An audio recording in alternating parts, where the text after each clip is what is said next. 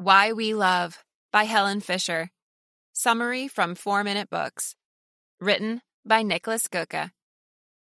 One sentence summary Why We Love delivers a scientific explanation for love, shows you how it developed historically and evolutionarily, tells you what we're all attracted to and where we differ, and of course, gives you actionable advice to deal with both the exciting, successful romance in your life as well as its sometimes inevitable fallout. Favorite quote from the author Falling in love was not really a choice, it just struck me. Helen Fisher. Isn't it funny?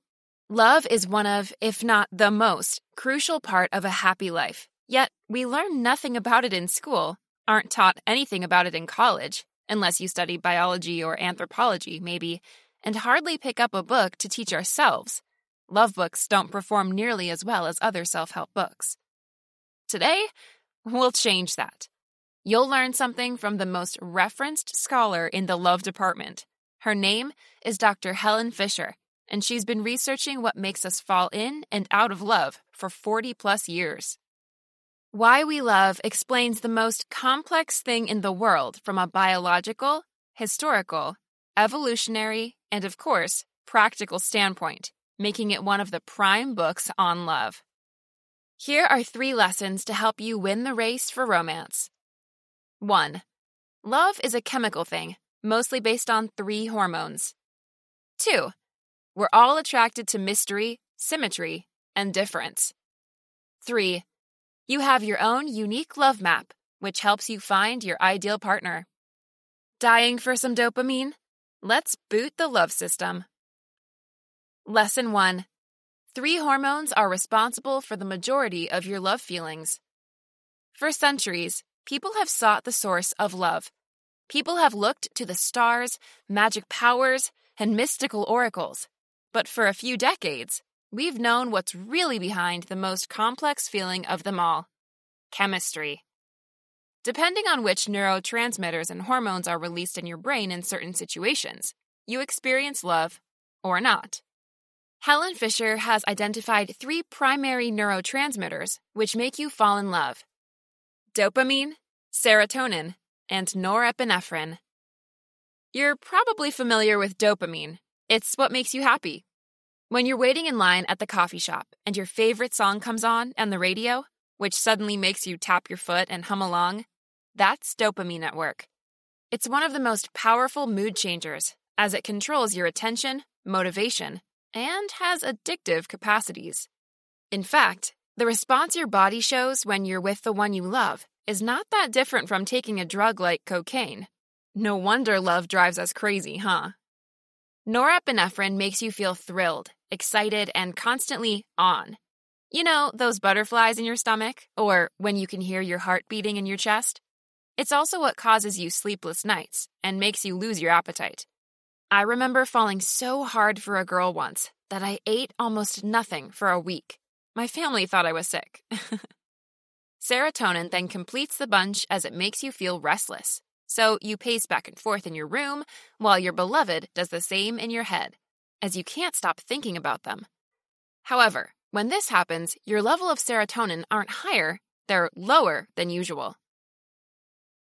Lesson 2 we're all attracted to people who are mysterious, different, and visually symmetric.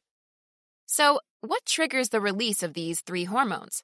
Three things we're all attracted to, no matter our gender or personal preferences, are mystery, difference, and symmetry. Here's why 1. Mystery triggers your curiosity and ancient instincts to maximize variety in your life, just as with food, because experiencing something new always releases dopamine. 2. Difference makes sure our offspring stays healthy, as mixing DNAs with a big difference creates a healthier, more balanced DNA in our children, which puts them at less risk of getting sick. 3. Symmetry speaks to the eye, because when we look at symmetric bodies and faces, which are considered to be more beautiful, more dopamine is released in our brain. But in the end, we don't all go for the same types of people, so where do we differ in our quest for love? Lesson 3 You have your own unique love map, which helps you find your ideal partner. Helen Fisher calls it a love map. It's a set of characteristics, both physical and non physical, like eye color, hairstyle, height, pitch of voice, kindness, motivation, and so on. Combined, these make up your ultimate partner, the person you find most attractive. This love map is developed over time, and it gets more and more refined as you get older and learn more about yourself and how you love. It unconsciously guides you, for example, when you enter a crowded room, and instinctively tells you who you're attracted to and who not. Your love map is absolutely unique to you, and no two people have the same, which was found when observing identical twins. Even though they usually have very similar values and interests, their tastes in love are often completely different. Note As a fun exercise, try to write down everything you think is on your love map.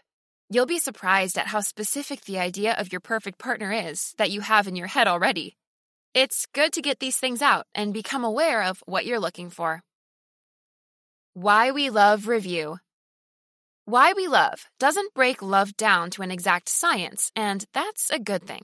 It educates you, it expands your knowledge in love, and once you close it and put it down, that slowly seeps in.